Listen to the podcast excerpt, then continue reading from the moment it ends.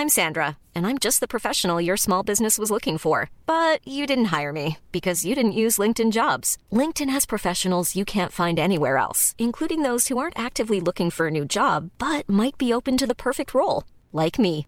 In a given month, over 70% of LinkedIn users don't visit other leading job sites. So if you're not looking on LinkedIn, you'll miss out on great candidates like Sandra. Start hiring professionals like a professional. Post your free job on linkedin.com/people today. You don't think that it's time that somebody cared enough to have a dream? Why are you getting so upset? This is not about you. Yes, it is. You are a human affront to all women, and I am a woman. At some point, you gotta decide for yourself who you are. Can't let nobody make that decision for you.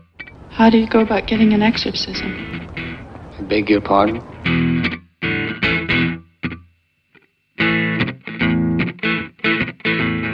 Hi, this is Mark Kermode. Thanks for downloading this Kermode on Film podcast, which this week comes live from the BFI South Bank and the 50th MK3D show. We've been going for over four years now, every month, and it was our 50th show, and what a bonanza it was. Now, many of you listening to this podcast may be in the process of self isolating or social distancing. The best thing about the podcast is it's a way of enjoying a very public event in a very private way. All the fun, none of the risk. Now, we had so many guests on the 50th MK3D that we've split the show into two separate podcasts. So, coming up in this podcast, you'll hear from the Dodge Brothers, from Neil Brand, and from Sanjeev Bhaskar. And the whole show had a musical theme. So, I've asked all my guests to select their favourite musical moments from movies. So, sit back and enjoy in the comfort of your own home, or maybe out on a run, whatever you're doing. MK3D Part 1, the 50th show. Uh, uh, hello, everybody. It's quite remarkable to be here. Um, as you may know, this is our 50th show.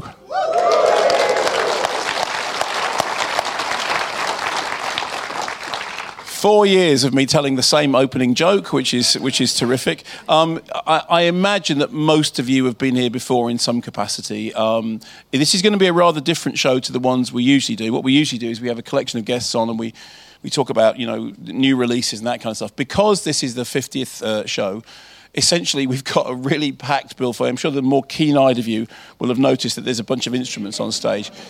Essentially, um, the, this, the theme of this show is, is musical. So we've got a number of guests coming on, and the thing that we're going to be talking about pretty much all the way through the show is uh, music in film. So if music in film is not your bag, really sorry, you, you came to the wrong one.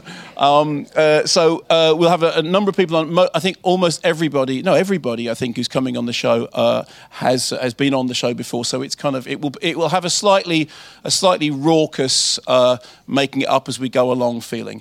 Uh, the other thing to say is that because I probably will forget to do all this at the end, because by the time we get to the end of the show, I might be in bits. So can we start by thanking Nick for doing all the clips?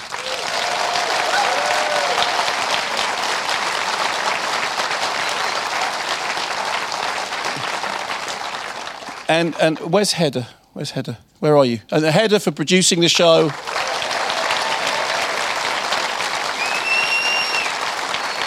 And Eddie and Jane and everyone for holding it all together.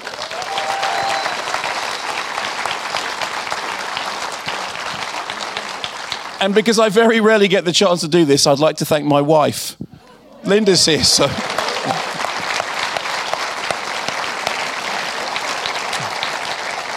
Now we have we have a number. Oh, and I'd like to thank the BFI as well.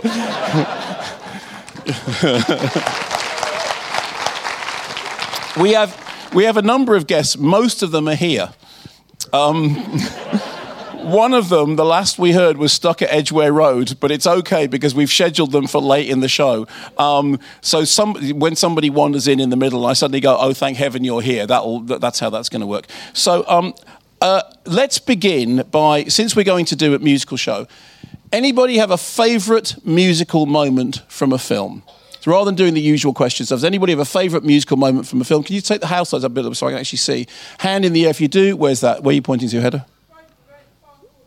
Oh, there. Yes. Can we just run a microphone down past the snare drum, around the, around the piano, not bumping into the double bass. Thank you for leaping straight in. Hello. Hello. Uh, I, my favourite musical moment is uh, the Girl Hunt ballet. Oh. Uh, and w- w- so, what? Why particularly? Why is why is that important for you? It's just blissful. It's just because uh, it's so many things at once. Because it's a it's an over the top parody of like um, Philip Marlowe. Um, all the sort of uh, hard-boiled detective stuff. Yeah. It's a really funny parody of that, and then it's just brilliant dancing. Well, it's amazing that you've mentioned that because later on tonight we're not going to be playing it, I'm afraid. But there we go. Thank you. Let's take another suggestion. There was a hand here, gentleman here. Then we'll come down there, just there. Uh, Gene Kelly singing in the rain. Uh, that sheer um, joy of being in love. Do you mean the singing in the rain sequence itself? The sequence itself. Because we played in one of the early shows of Sound and Vision, we played the, the ballet, didn't we? The one that Gene Kelly um, uh, orchestrated himself. Yeah, which which is amazing. But the whole of Singing in the Rain, to be honest, is Absolutely. wonderful. Yeah. But yeah, and it, I was trying to I, when when the re-release happened, I was trying to look into that thing about the story about they put milk in the water to make it show. It's not true. It's absolutely not. It's not true. It's a myth. The story that there was milk in the water and then it all went sour isn't true. The thing that is true is that he did have a terrible temperature probably pre coronavirus. He had a really raging fever when they recorded that sequence, and yet he looks like he's, he's, he's dancing on air, which is absolutely brilliant. And there's a great story about when they were rehearsing it. Uh, Debbie Reynolds, I do mean Debbie Reynolds, don't I, Linda? Debbie Reynolds, thank you. Um, Linda has half of my memory. She holds on to it, but it can't all fit in here. Um, couldn't, she, she Fred Astaire, uh, uh, Gene Kelly was really pushing her. And Fred Astaire came in and she was sitting under a piano crying and he said, What's the matter? And she said, I can't do it. I can't do it.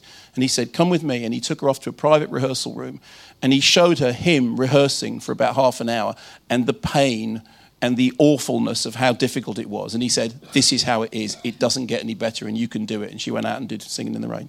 Yeah, fantastic. Uh, there was one down here. I don't have an anecdote for everyone, incidentally. That's just the one that I knew. Thank you. Um, Julie Andrews in the opening scene in The Sound of Music. Yes. I played it, I had it playing um, at my 60th birthday party at the Cinema Museum oh. in Castle. Oh, you had your 60th birthday party at the Cinema Museum? Sorry? You had your 60th birthday party at the Cinema yes. Museum? Yeah. What a fabulous venue. Yeah, it was amazing. And, and I hoped my friends would uh, join me in singing, but they didn't. No, no. I, have been at cinemas when I've hoped that people would join me in singing and they didn't. I've just kind of got used to it now. Thank there was you. somebody wrote into the, there's a radio show that I do. Somebody you may have heard it. Somebody wrote in and said that they'd seen they'd seen uh, singing in the uh, Sound of Music twice, and both times they had thought that the interval was the end. And they didn't know that anything happened after the interval. And they couldn't figure out why everybody thought it was this great film because it's just like the Nazis turn up and then the film stops, which is a very different movie. Um, we'll take some more musical suggestions during the show because there is, there is a whole bunch of them coming up. A couple of things that I just wanted to flag up about things that have happened. Um, you probably saw the news today that uh, Max von Sydow has died.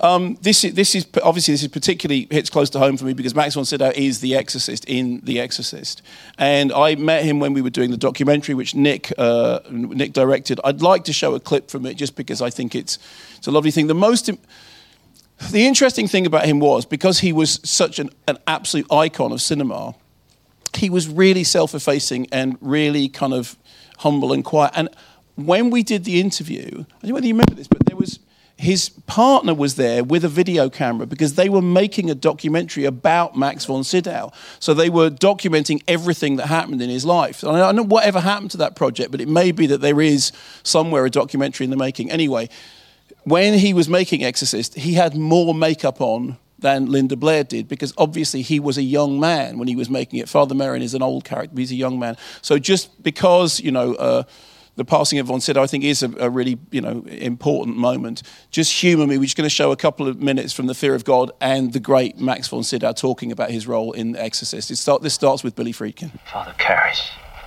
it's an honour to meet you, Father. Von Sydow, I think, was the finest screen actor of that day from his films with Ingmar Bergman. Blatty had told me that the person he had in mind for this character was the French Jesuit priest Teilhard de Chardin, and it's Max von Sydow to me. Of course, my approach was colored by my, say, Protestant upbringing. To me, the devil has never been scary. I, I was brought up with Scandinavian fairy tales and folk tales, and in many of those, the devil is uh, kind of ridiculous. Uh, he's always a loser.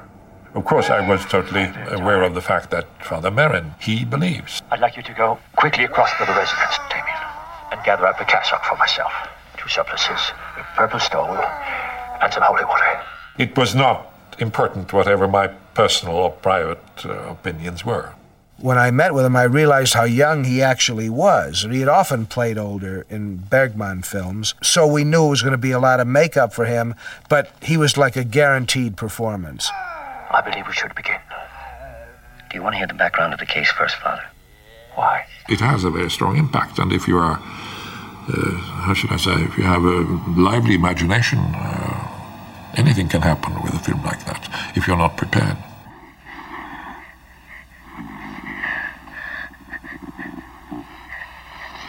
I was shocked by the perspective it opened for me uh, about our days uh, and our attitude to a younger generation and to children.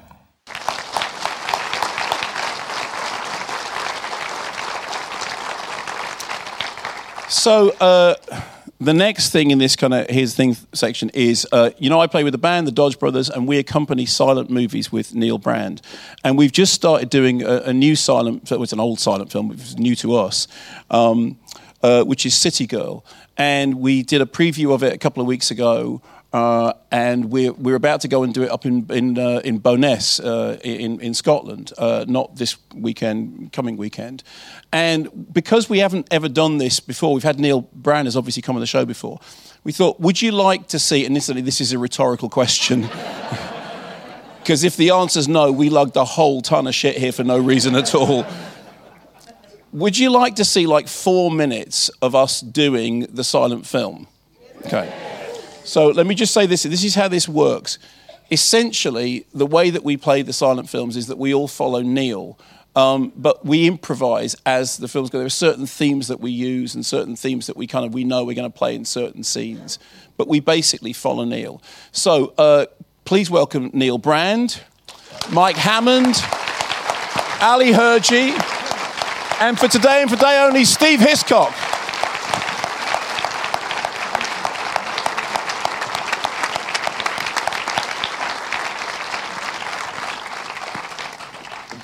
Neil, do you want to just say a little quick word about the film while I just wander around to the double bass?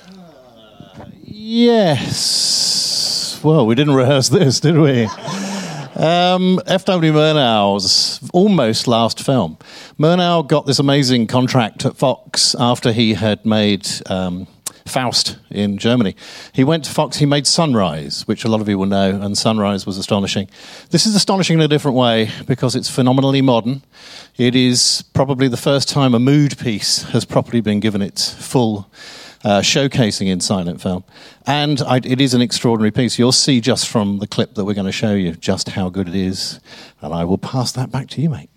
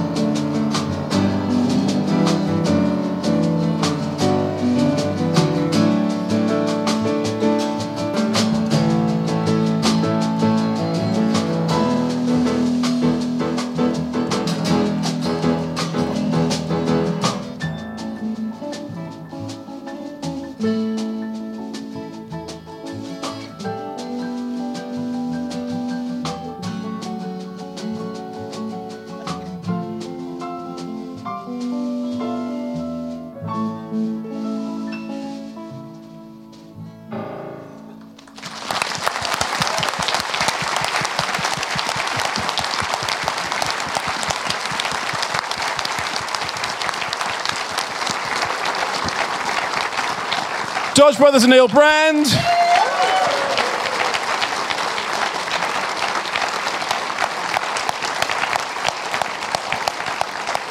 Please welcome Neil Brand to the stage.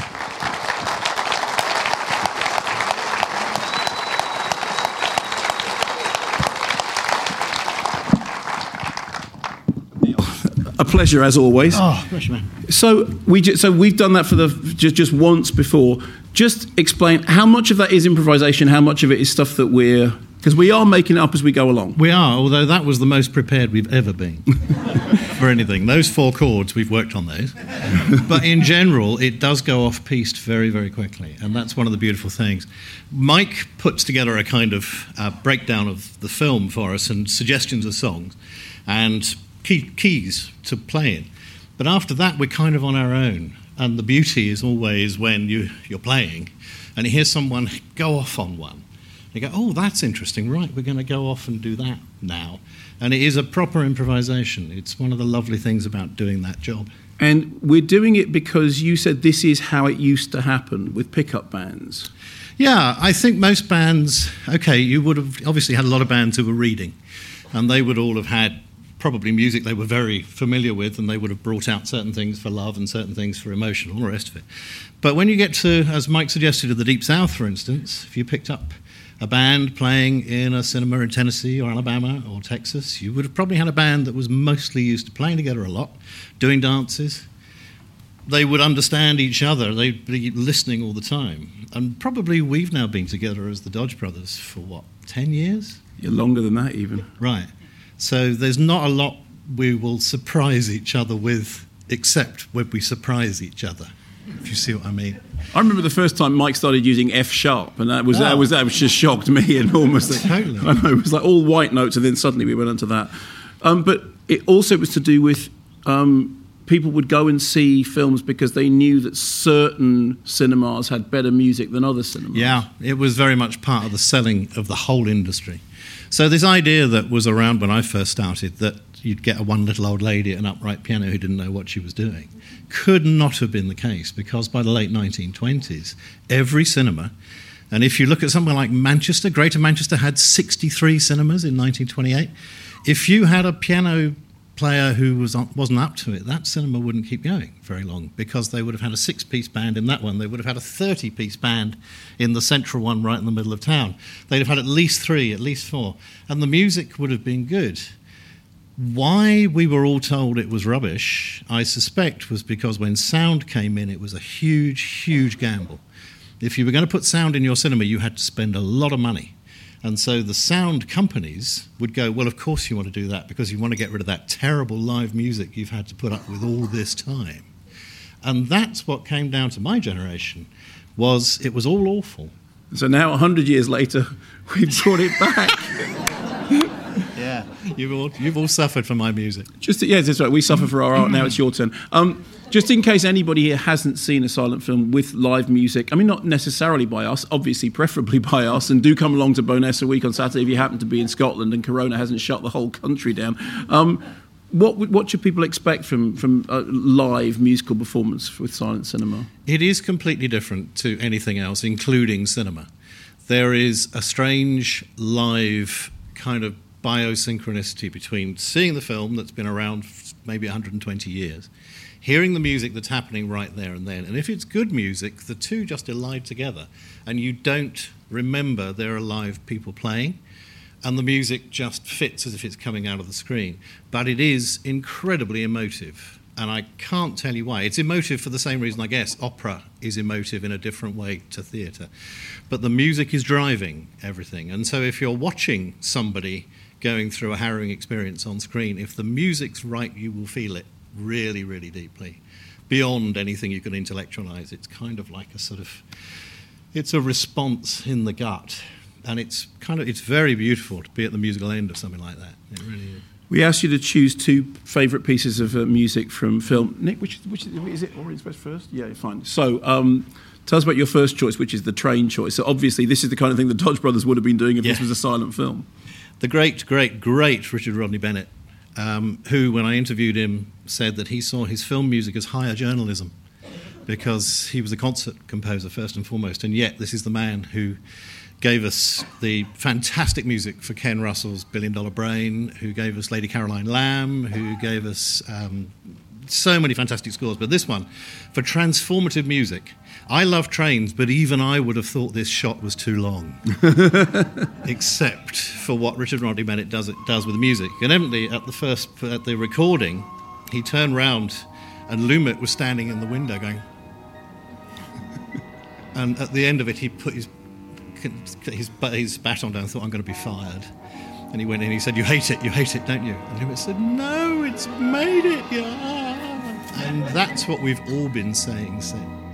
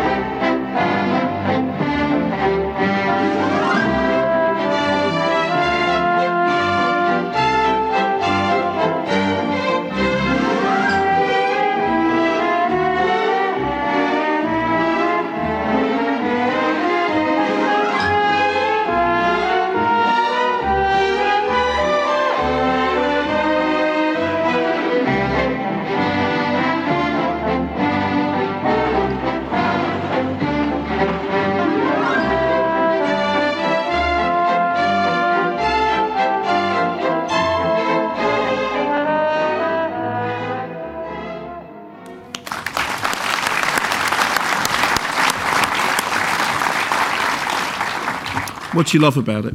He made it dance.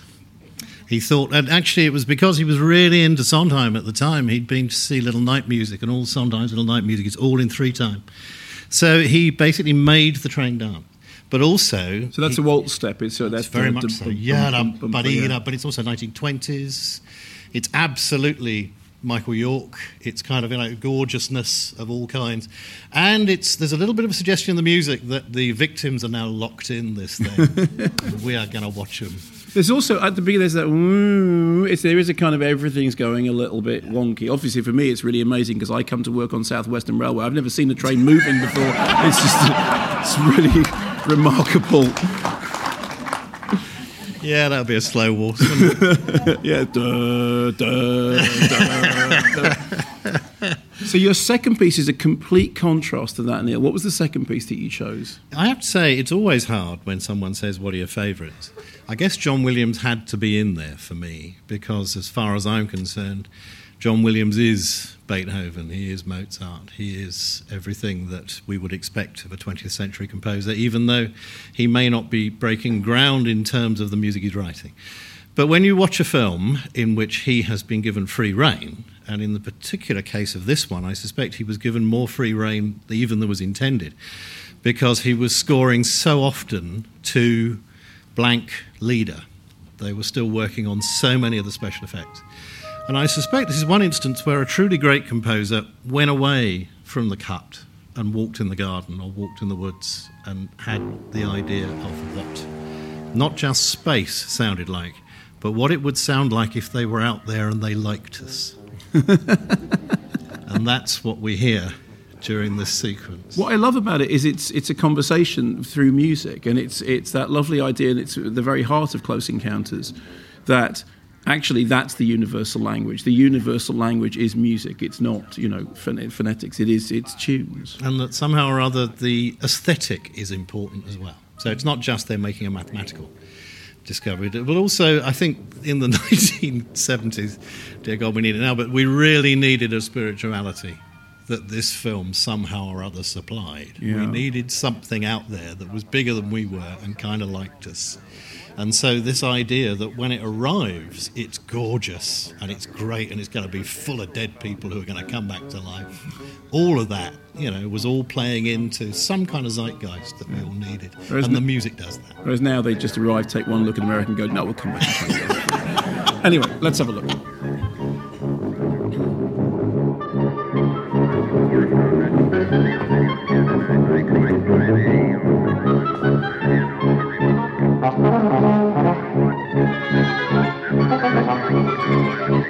Translation airlock on their audio signal. We're taking over this conversation now.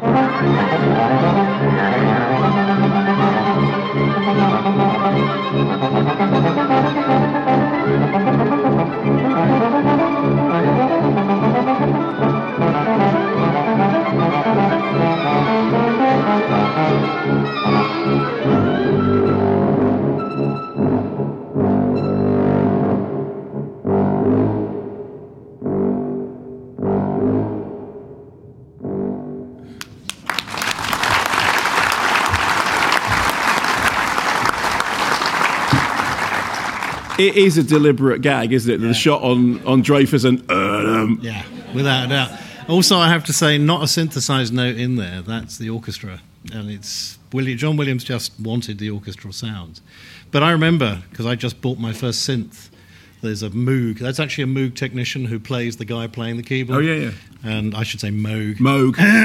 Moog. And um, I just remember thinking, wow, you know, it was everything a 17-year-old boy would get bananas about. Yeah, I mean, I think the, the the best thing about it is it's funny, but it's you know, and it is. It sort of dances around, but it does feel like. I mean, I just love the idea that people come from the other side of the galaxy, and the language that they would discover is modern jazz, because it is that kind of free form. And I that the, the the Jaws gag at the end is really really funny, and it's not accidental that it's actually on Dreyfuss's face Yeah, at that point. not in the least. Those are great choices, Neil. Stick around because you're going to come back on later on in the show to play us some more music. Ladies and gentlemen, the fabulous Neil Brand.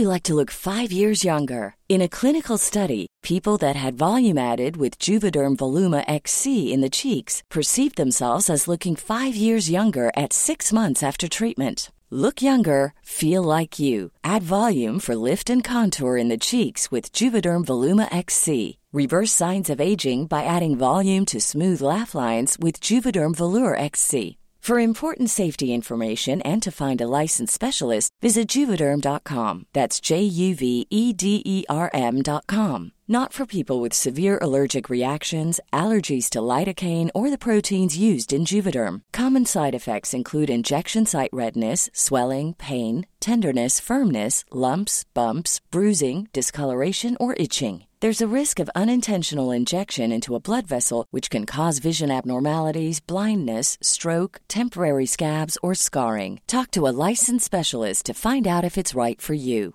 Burrow is a furniture company known for timeless design and thoughtful construction and free shipping, and that extends to their outdoor collection. Their outdoor furniture is built to withstand the elements, featuring rust-proof stainless steel hardware, weather-ready teak, and quick-dry foam cushions. For Memorial Day, get 15% off your Burrow purchase at burrow.com slash ACAST and up to 25% off outdoor. That's up to 25% off outdoor furniture at burrow.com slash ACAST.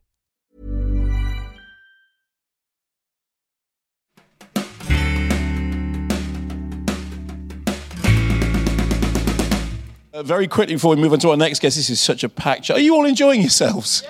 Great. Um, the uh, Parasite has just become the biggest selling non-English language. Yeah, exactly. Here's the great thing, okay? I said to Nick, can you find a poster for the black and white version of Parasite, okay? Because there's Bong Joon Ho's got this uh, black and white version that he premiered at the Rotterdam Film Festival when we were there doing a podcast with Jack Howard, who I think is here. Jack, you here? My child, how are you? um, and uh, of course, this is the black and white poster, exactly the same as the color poster, but in black and white.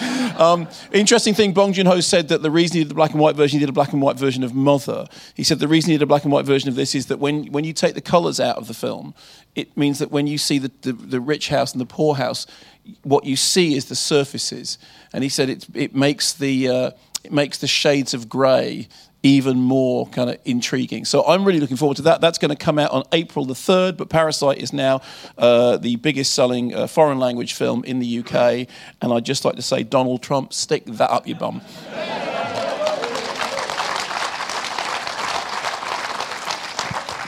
and now, please welcome to the show Sanjeev Bhaskar.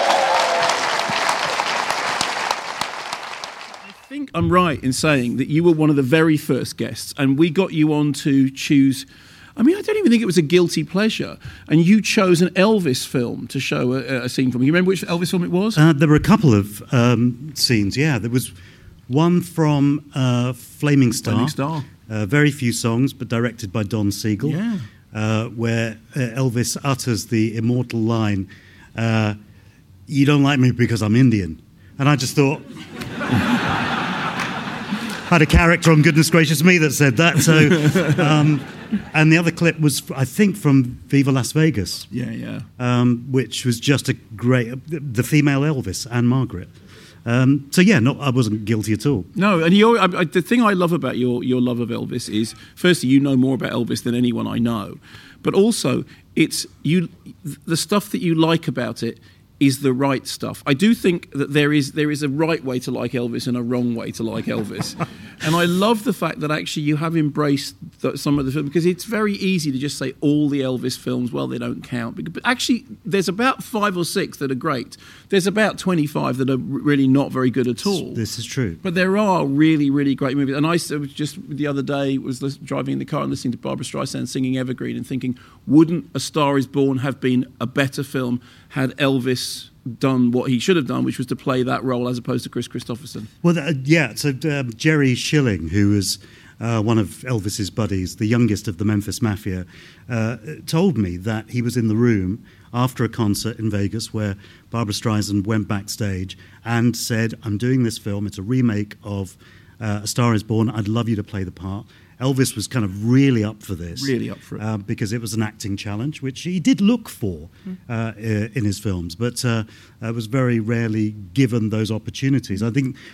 You know, uh, directors like Don Siegel did that, and uh, King Creole, I think, is a good dramatic performance.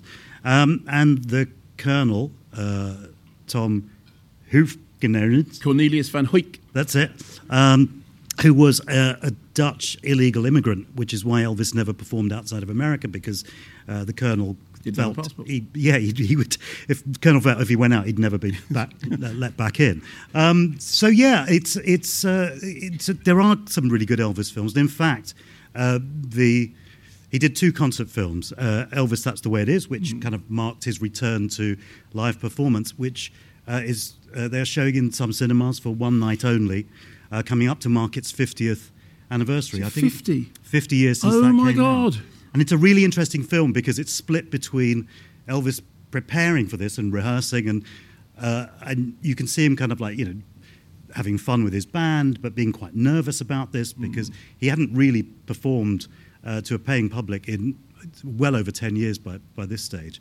To the bit of the concert as well, which is uh, shot over three or four nights uh, at um, uh, at the Grand in in Las Vegas. But what's really interesting, it's not a warts and all kind of let's get into Elvis's psyche, but I think what it does uncover, having rewatched it recently, is that you can see Elvis kind of refined his passion, yeah. music and performance. And there's a lovely moment when he walks on stage, and you know it's the first time there's an audience there, and he and he puffs out his cheeks and shakes his head, and then he gets into it. And after that, you just see him be in the moment, and culminating, which for me, uh, which I haven't chosen tonight, um, is one of the best uh, captured sort of live performance moments on film, which is Suspicious Minds, Mhm. uh, which is extraordinary. His, his physicality and his strength Yeah, yeah, yeah. at that point, his agility is incredible. And then to put that into context, two years later, there was Elvis on tour, which uh, which won a Golden Globe uh, for best documentary, um, which kind of covered his breakneck touring. The year after that, he did the Aloha from Hawaii Mm-hmm. special in '73, and four years later, he was dead. And you kind of go, that's extraordinary. When you look at that uh, performance from sort of 69, 70, you cannot conceive that this person has only got seven years left on the planet. Yeah, yeah. But what an incredible document to have there. Yeah. You said that that isn't one of your choices. You did choose two things. Tell us what the first one was. Well, I'm going to be slightly kind of bad guest here. You know, the guest who comes around and Okay. you know, You're going to change your mind because Nick's got the clips all lined up. Well, so no, no, gonna- I don't want to put Nick through that, but it, it, it's the, the guest who comes around, eats your food and drinks your wine, and then soils your sofa, um, which is the. Yeah, I, I've never had that, but that's the of. Yes. Invite me round. Okay. Uh, Sanjeev Bhaskar, ladies and gentlemen, well done. Sorry about the chair. That's why you had the extra chair. That is. So the the uh, always have a spare chair. Um, but yeah, so the, the brief I got was kind of because people have chosen two bit, bits of music, and so I, I've chosen one piece of music, a musical moment in Yeah. the film, and the other one, the brief I got was, can you choose something which has music, a sound bed, and Yeah. visuals? Yeah. So that's what I've done. Yes, Otherwise, I may have you've done, no, no, you've done exactly what we asked you to do. So that means the others didn't. No, because you're special. Very special, very, Very- unique. Yeah. Okay. Um, okay. So let's yes. do let's do the music first. Yeah. Okay. So this is from uh, a, a film called Dil Se, and which was the first Bollywood film to break into the top ten in the UK, and it was probably the first time I think that uh, a Bollywood film made more money outside of India uh, than within India. Uh, as well, so it's uh, an extraordinarily uh, shot sequence. Uh, A.R. Rahman, who you may know from winning the Oscar for Slumdog Millionaire, amongst other films, did the music for this. The song's called Chaiyya Chaiyya. The, the actor in question, uh, who is lip syncing to the song, is Shah Rukh Khan, who is you know, possibly one of the biggest kind of The like- biggest star in the world. somebody said God. Um, sort of, but he, he still bleeds if you cut him. um, but um, yeah, he's, he's like kind of you know, Tom Cruise and George Clooney and you know a, dozen other actors, Hollywood actors rolled into one. Do you know how I discovered ha- just how big he is? Hmm. I woke up one morning and literally overnight my Twitter following had like doubled. And it was because Shah Rukh Khan had retweeted something I that remember said. that, Just was, it was like, oh my god, he is the most famous person in the world. Yeah, he's got 35 million followers or something. I mean, that's just family, but uh, you know, outside of that, there are. You're on fire. There are others. There are others. Um, so the, the important thing to remember in this sequence uh, is that um, I've shown this to uh, DOPs that I've worked with on various things, and they've all gone. There's one particular moment. They've all gone. I, how did they do that? Uh, so this is from the late 90s. I think it was around 98ish, something like that. Uh, that the film came out, and uh, you'll understand something about uh, Bollywood and health and safety as well as you watch the film, as you watch the sequence. So keep that in mind.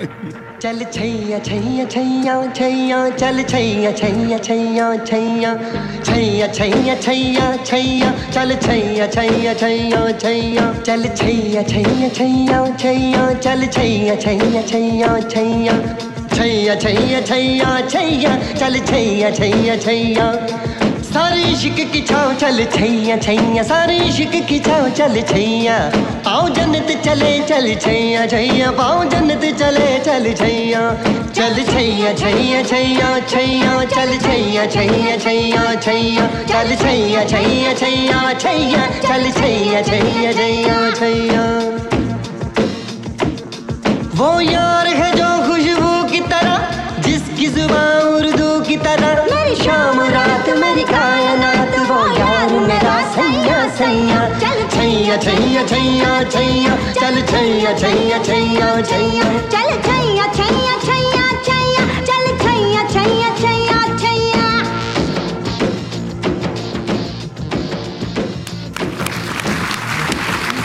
That's hell of a thing.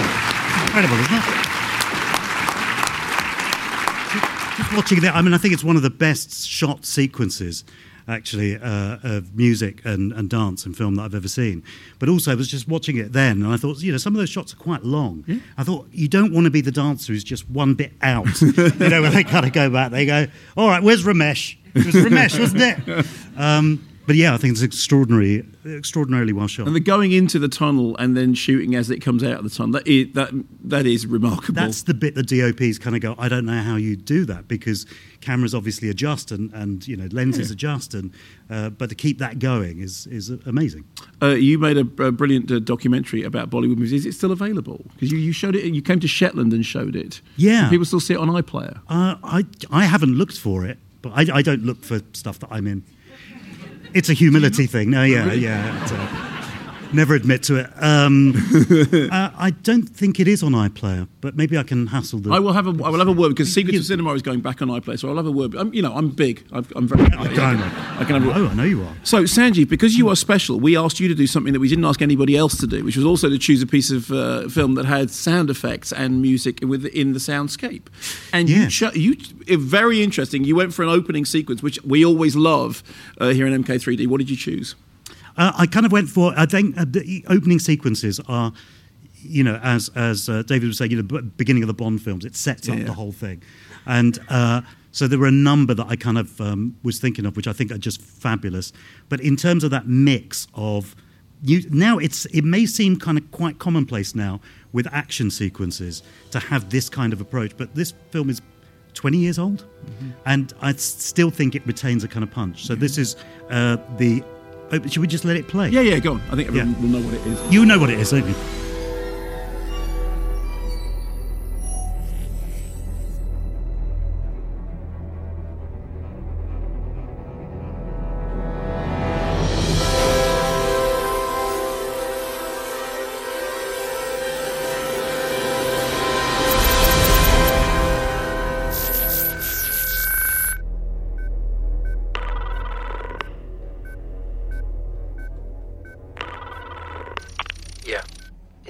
Place? You weren't supposed to relieve me. I know, but I felt like taking a shift. You like him, don't you? You like watching him. Don't be ridiculous. We're gonna kill him. You understand that? Morpheus believes he is the one. Do you? It doesn't matter what I believe. You don't, do you? Did you hear that? Hear what? Are you sure this line is clean? Yeah, of course I'm sure. I better go.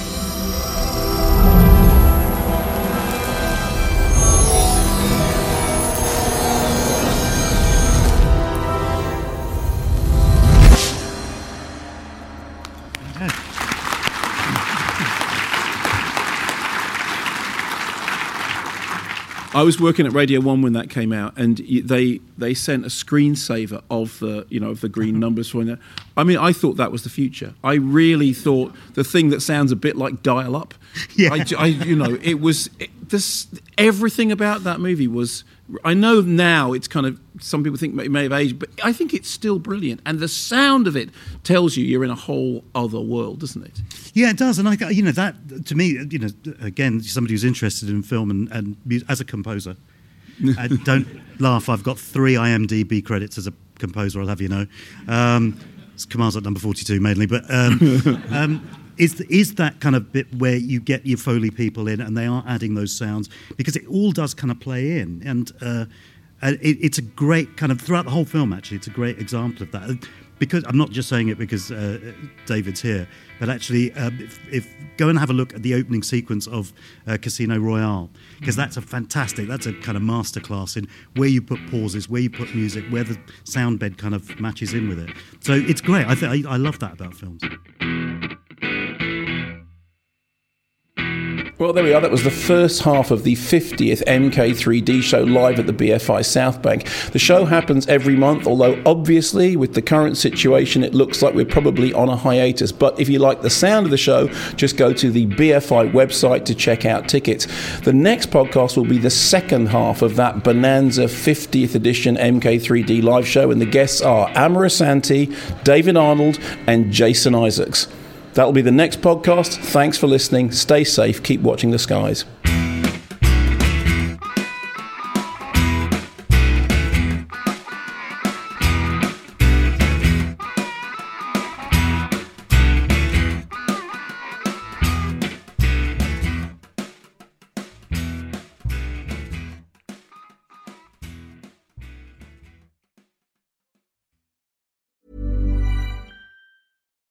When you make decisions for your company, you look for the no brainers. And if you have a lot of mailing to do, stamps.com is the ultimate no brainer. It streamlines your processes to make your business more efficient, which makes you less busy.